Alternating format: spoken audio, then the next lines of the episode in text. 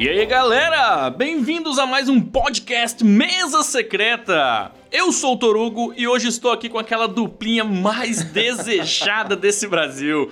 Nosso amigo Narizinho Pablo. Sou o Joe. E o carequinha Zuzuzuil. Tamo na área. Hoje vamos voltar no tempo entre 1770 e 1870. É velho o negócio. É velho. Em plena Revolução Industrial, lá na Inglaterra. Um período marcado pela transição dos meios de produção artesanais para os manufaturados. Ferro, carvão, fumaça e vapor. Tudo gerando energia para mover a máquina do progresso. É nesse período que se passam os jogos Brass Birmingham e Lancashire. Que pronúncia, que regaço. Que pronúncia. Aqui. Pronúncia Londrina. Aqui. É outra coisa, eu venho aqui só pra ouvir ele falando as pronúncias. Então embarca aí com a gente nesse trem que a Mesa Secreta vai começar.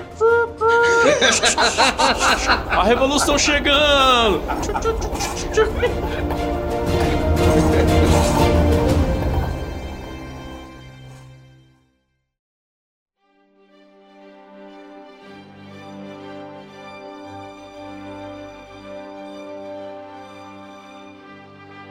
Vamos começar aqui então, hein? Antes de falar de Brass, vale a pena falar um pouquinho do seu autor, Marty Wallace. Muitos de seus jogos possuem mecânicas similares e eu gosto de chamar ele de o rei dos pick-up and deliveries. Olha aí. São jogos de pegar e entregar, né? Sim. Outro elemento recorrente são os trens. É trem pra cá, trem pra lá. O cara é simplesmente viciado em trenzinho. Se você olhar o ranking no BGG, seus 5 melhores jogos tem um trenzinho. De alguma forma tem um trenzinho no jogo. É de causar inveja em qualquer mineiro, uai. Citando rapidamente aqui, Railways of the World, Steam, Age of Steam, Brass Birmingham e Brass Lancashire. Olha e o papo aí hoje é sobre essa duplinha de Brass, ou seriam Brasses, ou Brazers. Brazers! Fala pra mim, Pablo. Esse trem é bom mesmo? Ou você prefere viajar de avião? Ai, cara. Ó, vou te falar. Martin Wallace é o cara. O design dispensa comentários, bicho. O cara é sinistro. Tava até pensando aqui quais foram os primeiros jogos que eu joguei dele. Joguei o Via Nebula. Depois eu joguei o Steam. Depois o Automobile. E eu nunca...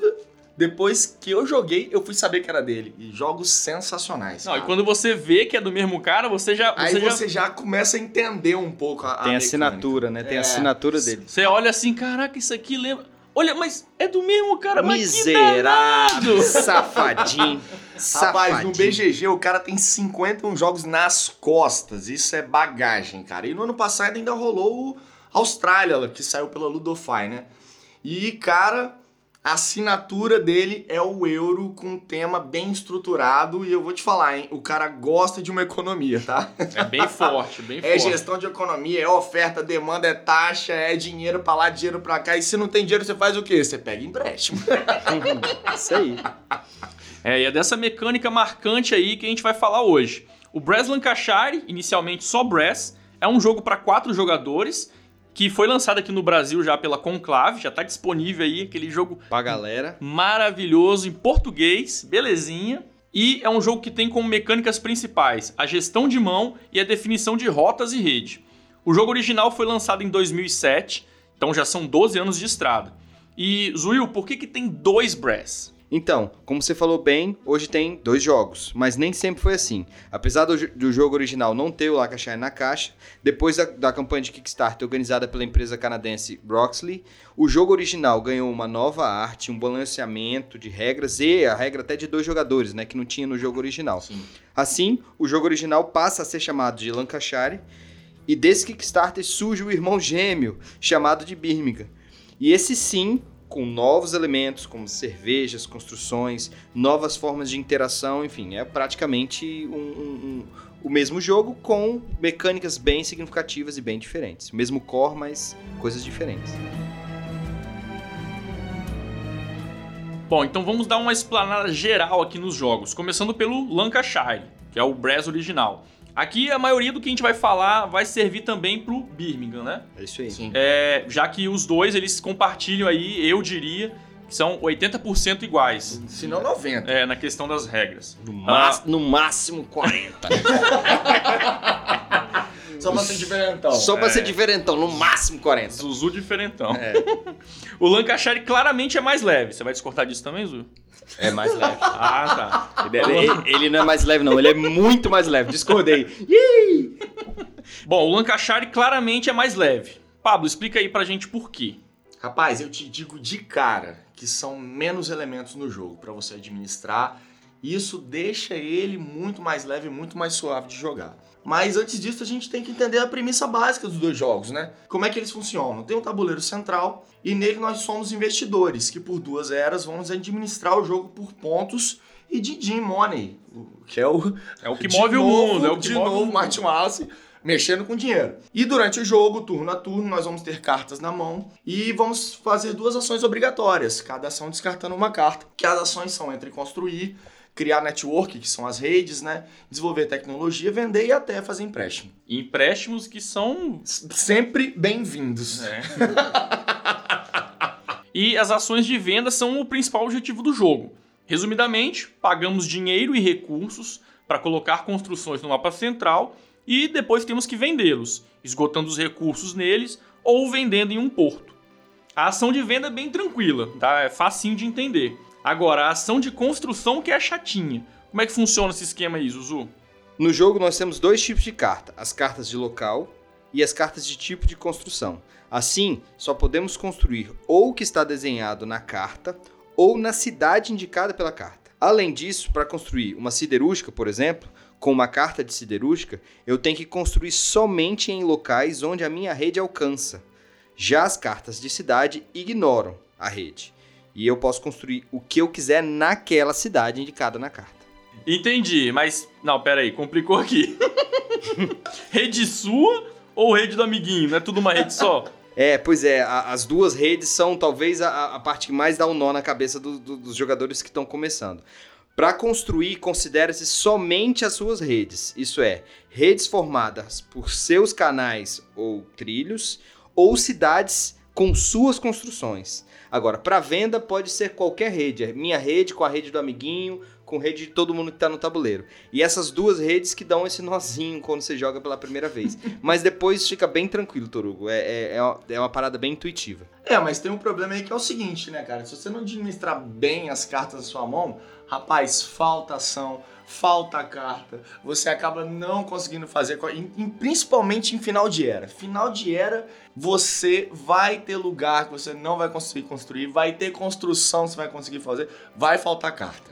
Bom, então se eu entendi aqui, turno a turno, eu vou ter 2 ações, cada uma consumindo uma carta da minha mão. E o meu objetivo é colocar construções no tabuleiro para depois vender. Até agora tá fácil. Tá mole. E o jogo me parece bem tranquilinho, tá? Tá de boa. Rapaz, não desafia, rapaz. Mas tem mais coisa aí. Explica pra gente as outras ações, Paulo. Tem. A gente já falou da venda, a gente já falou das construções. E tem outras 3 ações que são mais simples, porém não menos importantes, né? Nós temos a ação de rede, a network. Como é que funciona? Você bota um canal ou um trem adjacente a um canal ou uma construção sua. Você vai criando ali um caminho. Você vai criando um caminho e esse caminho, com relação à sua estratégia, vai alcançar elementos, vai alcançar recursos, vai fazer com que você consiga... cidade, vai fazer com que você consiga entregar... Mercadorias mais longe. Então, network é isso. Basicamente é você botar o canal ou o trem. Tem um empréstimo que você volta blocos relacionados à quantidade de empréstimo que você quer. Você pode pegar 10, 20 ou 30 dinheiros. Eu não lembro o nome. É libras. Né? Você pode pegar dinheiros, dolls, doblões. Você pode pegar 10, 20 ou 30 libras e você volta os blocos de encame. É tipo de 3 em 3, de 4 em 4. Então você volta essa quantidade, 1 para 1, 1 para 10, né? Se você pega 30 dinheiro, então você volta 3 blocos. E por último tem o desenvolvimento, que é você descartar tiles menores para você conseguir construir construções e usar tiles mais fortes. E entrar com construções mais fortes é bom... que você não corre o risco de perdê-las nas mudanças das eras, né? Porque o reloginho do jogo é o baralho. Toda vez que você usa uma carta, você compra outra, né? Então, quando esse baralho acaba, ele é esgotado pela primeira vez, finalizamos uma era. Aí a gente vai pontuar e remover do tabuleiro os canais e construções de nível 1. Aí todos os jogadores recebem mais 8 cartas e jogamos um outro baralho até o fim. Assim o tabuleiro praticamente zera de uma fase para outra. Por isso que a ação de desenvolvimento é importante, porque você descarta os tiles de nível 1, que seriam descartados no fim da primeira era, sim, e você já constrói tiles mais fortes, de nível 2 ou 3, que eles não vão sair do mapa. Zuzu, explica pra gente aí como que funciona a pontuação. Quando a gente finaliza o baralho, como você falou, que é o reloginho do jogo, então a gente está finalizando a fase de canal, então a gente tem que pontuar. E existem duas formas de pontuação, a pontuação por canais e a pontuação por construções. Para a pontuação de canal, cada peça dá um ponto para cada ícone de link impresso nas localizações adjacentes. No Lancashire é sempre um por construção, é mais simples, né? Uhum. No Birmingham tem umas diferençazinhas. E após isso a gente faz as pontuações por cada construção vendida. Aí lembrar, lá do início do que a gente falou, venda é o tile virado. Então o tile que não for virado, não pontua. Não pontua. Bom, eu bem curti essas pontuações, eu acho esse lance de sair os canais muito bacana. O tabuleiro fica limpaço, né? Limpinho. E, tipo, você meio que começa o jogo de novo, só que com algumas construções já em jogo. É, exatamente. Bate até um desesperozinho, né? Você tinha uma parada num lugar e depois não tem mais, falando assim, será que vão pegar na minha frente de novo, cara? Bom, aí faltou explicar os tipos de construção, que o Pablo vai falar pra gente. Conta pra nós, Pablo. Como é que funciona? Vocês querem que eu fale? Eu quero. Como é que funciona? A gente tem dois grupos. A gente tem as construções de recurso, que são o carvão e o ferro, e a gente tem as construções de venda, que são o de algodão e o porto. Como é que eles funcionam? As de venda, quando você constrói ele, para você conseguir virar eles, ou seja, vender, você precisa utilizar uma ação de venda para você conseguir virar os dois, a produção de algodão e o porto. E tem que estar em acesso... Uma fábrica tem que estar acessando um porto para vender o recurso. Exatamente. E tem a construção de recurso. A construção de recurso, quando você constrói ele, ele fica com os recursos em cima do tile. Quando esses recursos são esgotados, automaticamente aquele tile é vendido e você recebe os bônus de encanto. E tem um terceiro tipo, né, que são os barcos. Uma vez construídos, eles já entram virados. Então, eles são basicamente ponto, não serve para mais nada. E são pontos bem altos. É uma corridinha, né? É bem forte. A galera fica desesperada pra construir barcos. Pra pegar os barcos. E é bem limitado os espaços, né? O tabuleiro só tem, na primeira era, um espaço de barco e na segunda era, mais 2. Então, são só 3 no tabuleiro. E cada barco dá 18 pontos, então a galera sempre corre. Bem disputado. E agora que a gente já entendeu basicamente como que o jogo funciona, vamos pro Birmingham e falar das diferenças. Brass Birmingham! Zuil, começa aí. É a mesma coisa, só que é diferente?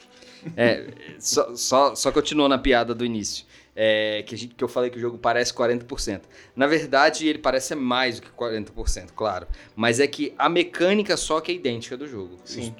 O jeito de jogar é completamente diferente. Tudo que a gente falou até agora é basicamente a mesma coisa nos dois jogos. É a mesma mecânica, exatamente. Você também tem que colocar pecinha, você tem que fazer tudo do mesmo jeito. Só que as estratégias, o jeito de você colocar essas pecinhas, quando colocar as pecinhas, como montar a rede, que é a grande diferença. O jogo ele ganha muito mais coisas, né? Um dos pontos que talvez seja o principal, a mudança, é a ação de venda. No Birmingham, para vender, tem que pagar a cerveja do tabuleiro. Então, mais um recurso ainda jogado, né? Com isso, entra outro tipo de recurso, que isso também gera dependência no jogo. Então, os jogadores vão precisar de cerveja, cerveja vai ter que entrar.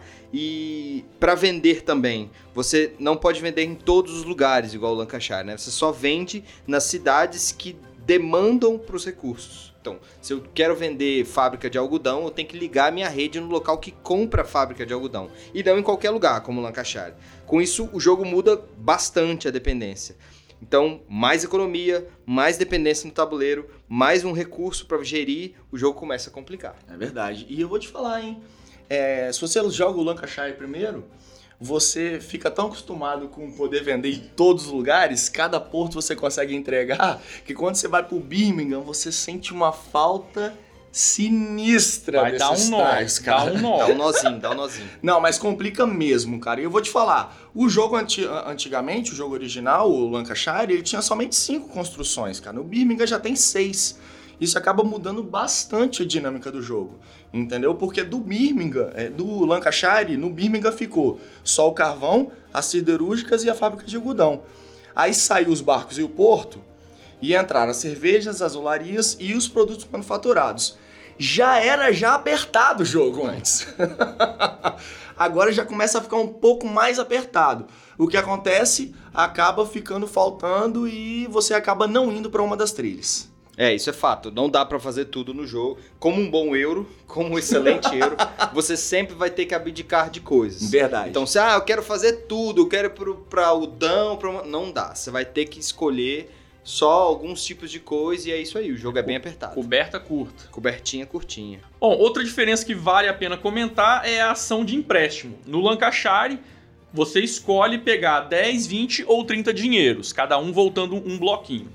No Birmingham, você não tem essa opção, é sempre 30. É, e se você parar pra pensar, não faz lógica, né? Porque quando você começa a jogar o jogo diversas vezes, você percebe que uma carta é muita coisa. Então, exatamente. Você gastar uma carta pra pegar só 10 de dinheiro é meio ação merda. É. 20. Quando eu joguei o Lancashire, eu só peguei 30. É, porque é ação padrão. É ação padrão.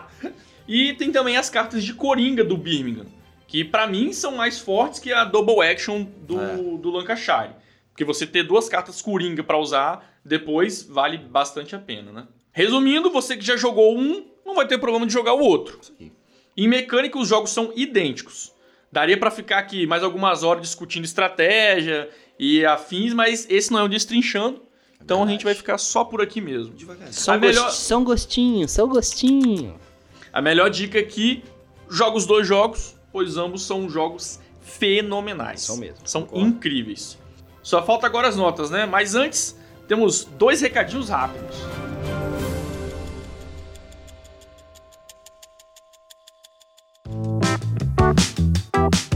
Recadinho número 1, sorteio! Isso aí! Olha que orgulho, hein? Nosso primeiro sorteio! Em parceria aí com a loja Bots4U, nossos parceiros aqui de coração, top. Nós vamos sortear o jogo Santa Maria. Já jogaram Santa Maria? Eu adoro Santa Maria. Inclusive tem vídeo aí falando da expansão do Santa Maria. Bom, essa promoção, esse sorteio, você vai lá no nosso Instagram, @mesa secreta, procure o post da promoção e participe. Recadinho número 2, Math Trades. Agora em dezembro vai rolar 2 Math Trades, uma da região sudeste e outra em Curitiba. Mas você sabe o que é o Math Trade, Pablo? Rapaz, o que é o Math Trade? Você não sabe? Eu não sei, mas não parece sabe? Que você tem um vídeo top explicando aí. Peraí, me manda o link.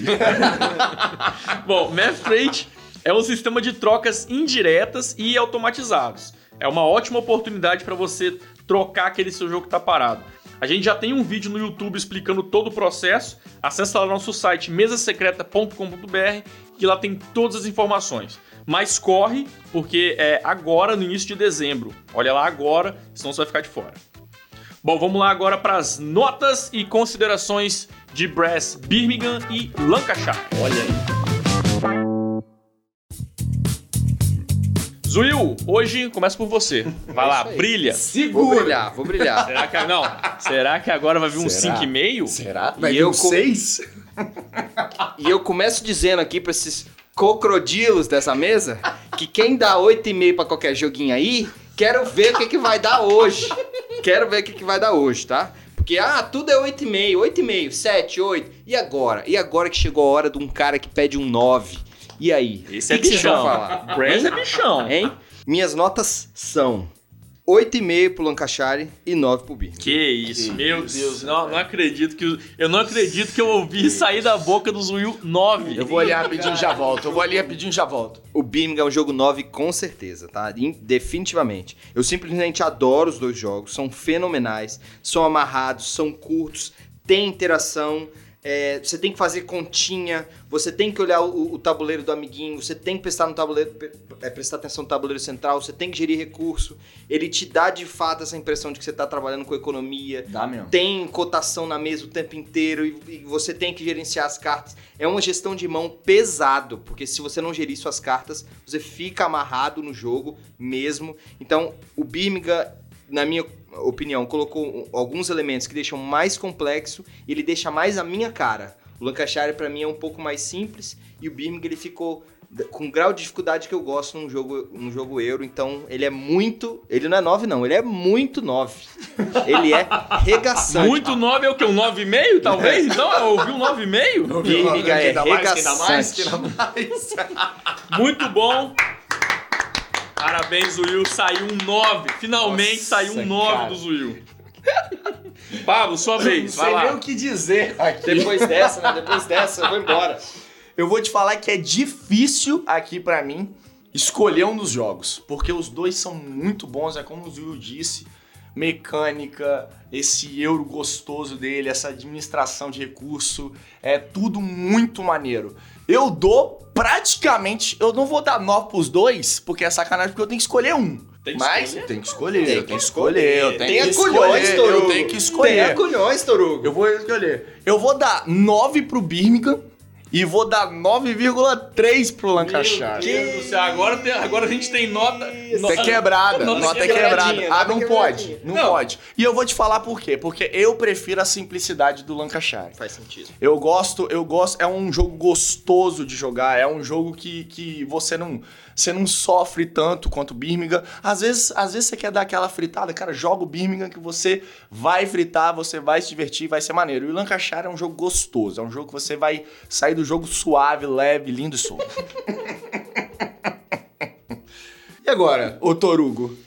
Rapaz... E você, Torugo? Fica por último. E você? Ó, esse fica por último. Boa pergunta. Fica por último é bom, cara? Hein? É bom porque eu posso mudar aqui o que eu tinha escrito. Pressão. Porque entendi. A gente tem um roteirinho aqui. É, olha a pressão. Eu posso mudar o que eu tinha escrito. Olha a pressão. Você vai ser o primeiro. Não, mas olha só. Eu não vou mudar o que eu já tinha decidido antes. Mas eu não sabia desse negócio, tinha que escolher. Se escolher, não tem disso. Porque a minha nota ela é igualzinha pros dois. Eu dou 9 pra ambos os jogos. Acho que são... Muito obrigado. Justo. Quando se joga os dois, fica clara a maior complexidade do Birmingham. Mas pra mim isso aí não torna um jogo melhor ou pior. Porque... Como eu já citei, os jogos compartilham aí uns 80% de suas regras, fica apenas alguns pequenos detalhes entre as versões. Verdade. O peso das decisões é duras nas duas versões, o mercado interno do jogo gira semelhante, o Birmingham somente adiciona uma camada extra de complexidade, tem gente que vai gostar mais dessa camada, outras não. Os componentes do jogo são excelentes, de alto nível, principalmente a versão do Kickstarter, que a gente... Teve acesso, tem as moedinhas de... É outra vibe. As moedinhas de pôquer, né? Cara, sim. Jogar com essas moedinhas é... É outra vibe. É sensacional. A arte é incrível. Eu só senti ela um pouco carregada, muito escura. Mas, felizmente, o jogo te fornece um tabuleiro dupla face. Uma mais escura, né? E outra mais clara, como se fosse o dia e a noite. Eu achei esse detalhe muito interessante. Mas não é outro jogo, não? Eu jogo... De vez em quando eu jogo de noite, de vez em quando eu jogo de manhã. É outro jogo, não? É outra mecânica. Pera aí, eu tô perdido. Informação nova aqui. Mas isso só no Birmingham, né? Porque no Lancashire não é assim. Então... Puta, vou ter que mexer na minha nota aqui. Mas esse detalhe aí é muito interessante. Ele só mostra Sim. o esmero, que o tratamento que esse jogo recebeu, né? Coisa que você só vê em jogos bons, né? Como Caverna. Porque tem frente e verso, tem o dia e a noite, olha só. Ele tirou essa... Ó, a gente não tava sabendo. Ele tirou essa da gaveta, apunhalou a gente pra usar das pautas dele aqui. Porque aqui sentido traído. Jogo bom tem dia e noite. Esse podcast é dividido, é polarizado, tá? E ele vem jogando as pautas dele de Caverna em cima do nosso agrícola. Não, que fica aí a dica. Ah, para com isso.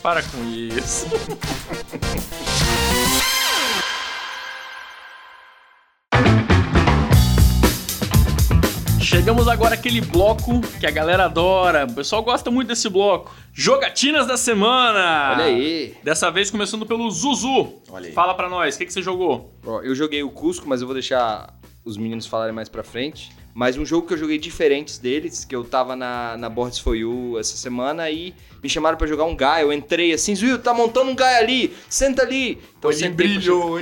Na hora, minha paixão é... Enfim, eu tenho jogo, o jogo é sensacional e... tinham 3 pessoas que estavam aprendendo, eu aproveitei e roubei o cara que estava ensinando o jogo, saiu para eu ficar ensinando, ajudei ele, trabalhei para ele até, rodamos o jogo é sensacional, toda partida que eu jogo eu me apaixono mais. Mas e essa sua paixão aí, é pelo Gaia ou é pelo Terra Mística? E... cenas do próximo podcast. Olha a treta. E é isso, as minhas jogatinas foram essas. Vamos lá, Pablo, o que você jogou? Rapaz, eu joguei o Cusco. Muito bom, joguei também. Bicho, que amorzinho, que paixão, que doçura de jogo. Não, a gente jogou o Cusco, nós 3 jogamos juntos, sim, né? Sim, a gente jogou junto e, cara... Que controle de área gostoso, que mecânica gostosa, bicho, ó. Eu tinha uma expectativa alta e foi cumprida. 100% cumprida. Cara, eu fiquei maravilhado com o jogo, muito bom mesmo, adorei. Passação de perna, nossa, toda hora. Crocodilagem nervosa. Começo ao fim. Nossa, jogo de oportunidade, tipo, eu gosto muito disso, você vê ali uma chance e você vai, pô, se aproveita. O cara deu mole, pá, dominou o território. Muito bom, adorei. E eu acho que essa é uma característica dos controles de área também, né? É você olhar quem tá na frente, você tentar puxar quem tá na frente pra trás, e você, de fato, crocodilar essa pessoa, isso é, tirar ponto dele pra que você passe na frente. O jogo tem tudo isso, o jogo é tudo. É simples, é massa. Tudo. Então o jogo é top, jogue sem medo de ser feliz. E... escute o nosso podcast anterior aí. Trilogia das Máscaras. Trilogia das Máscaras, senta por lá. Outra coisa, outro jogo que eu joguei foi o Yokohama. Esse me surpreendeu, porque eu vou te falar, hein. Setup bizarro. Setup feio. Setup é feio. Eu joguei também o Yokohama. A gente já tava enrolando pra jogar, tava... meses. Rapaz, assim, você olha o setup, você fala assim, senhor amado, eu não vou conseguir aprender esse jogo hoje. Aí você descobre que é um Istanbul Extreme. Olha aí. É uma boa definição. É um Istanbul... motherfucker. Mas é um jogaço. Bicho, também, jogaço. Tá? Gostei muito. Depois que você entende a iconografia, show de bola. É muito boa, é muito tranquilo de jogar. Vale a pena. Jogos japoneses, né? É um jogo... um designer japonês. Você sente uma diferença... na organização do jogo. Você tá acostumado com o euro, com alguma coisa. Quando você pega um jogo de um designer japonês, você vê que eles têm umas sacadas diferentes. Exatamente. E é muito legal. O Yokohama me surpreendeu. E não é pesado, por incrível que pareça. Ele assusta. O tabuleiro, exatamente. O tabuleiro assusta. Você olha e você... eita, caralho, que porra é essa aqui? Mas depois que você entende, cara... ele é tranquilinho. Bom, eu joguei o Cusco e o Yokohama aqui com o Pablo e com o Zuil. E o que eu joguei diferente foi o Viral. Joguei ontem o Viral da Paper Games. Acho que tá viralizando aí. Ninguém vai fazer essa piada? Hein? Você acabou de fazer, cara.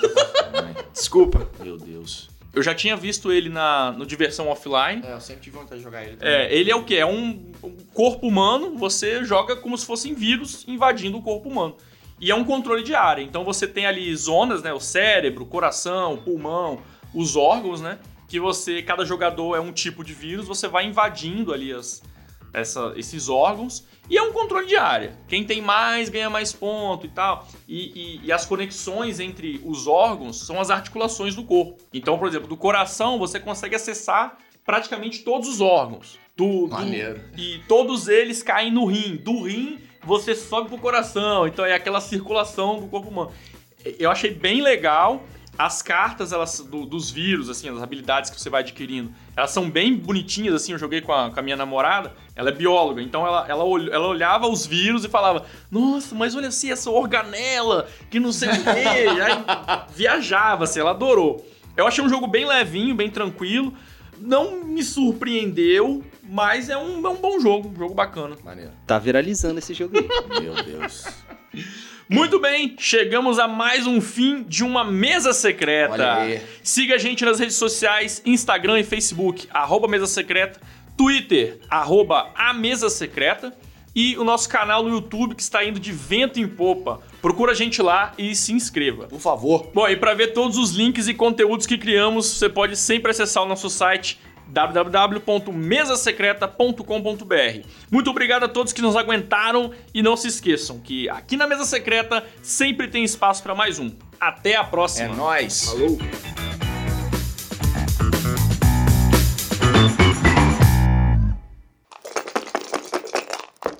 Eu falei highways, railways, né? Railways. Dá um, você vê uma merda, você já corta. Você tem meu celular? Não quer mais? Não, seu celular tá aqui, velho. Foi embora. Caralho, o celular tá na sua frente. Caralho. Só tem uma coisa aqui, cara. Meu Deus do céu. Me desculpa, Torugo. Caraca, o cara bugou, velho. Torugo, eu tenho mais uma piada. Vai que dá tempo. Pediu. Dá tempo. Sabe qual é o jogo do John Lennon, cara? É o jogo que a Yokohama. Nossa! Tchau, galera. Um abraço. Corta. O cama acabou ainda não, pô.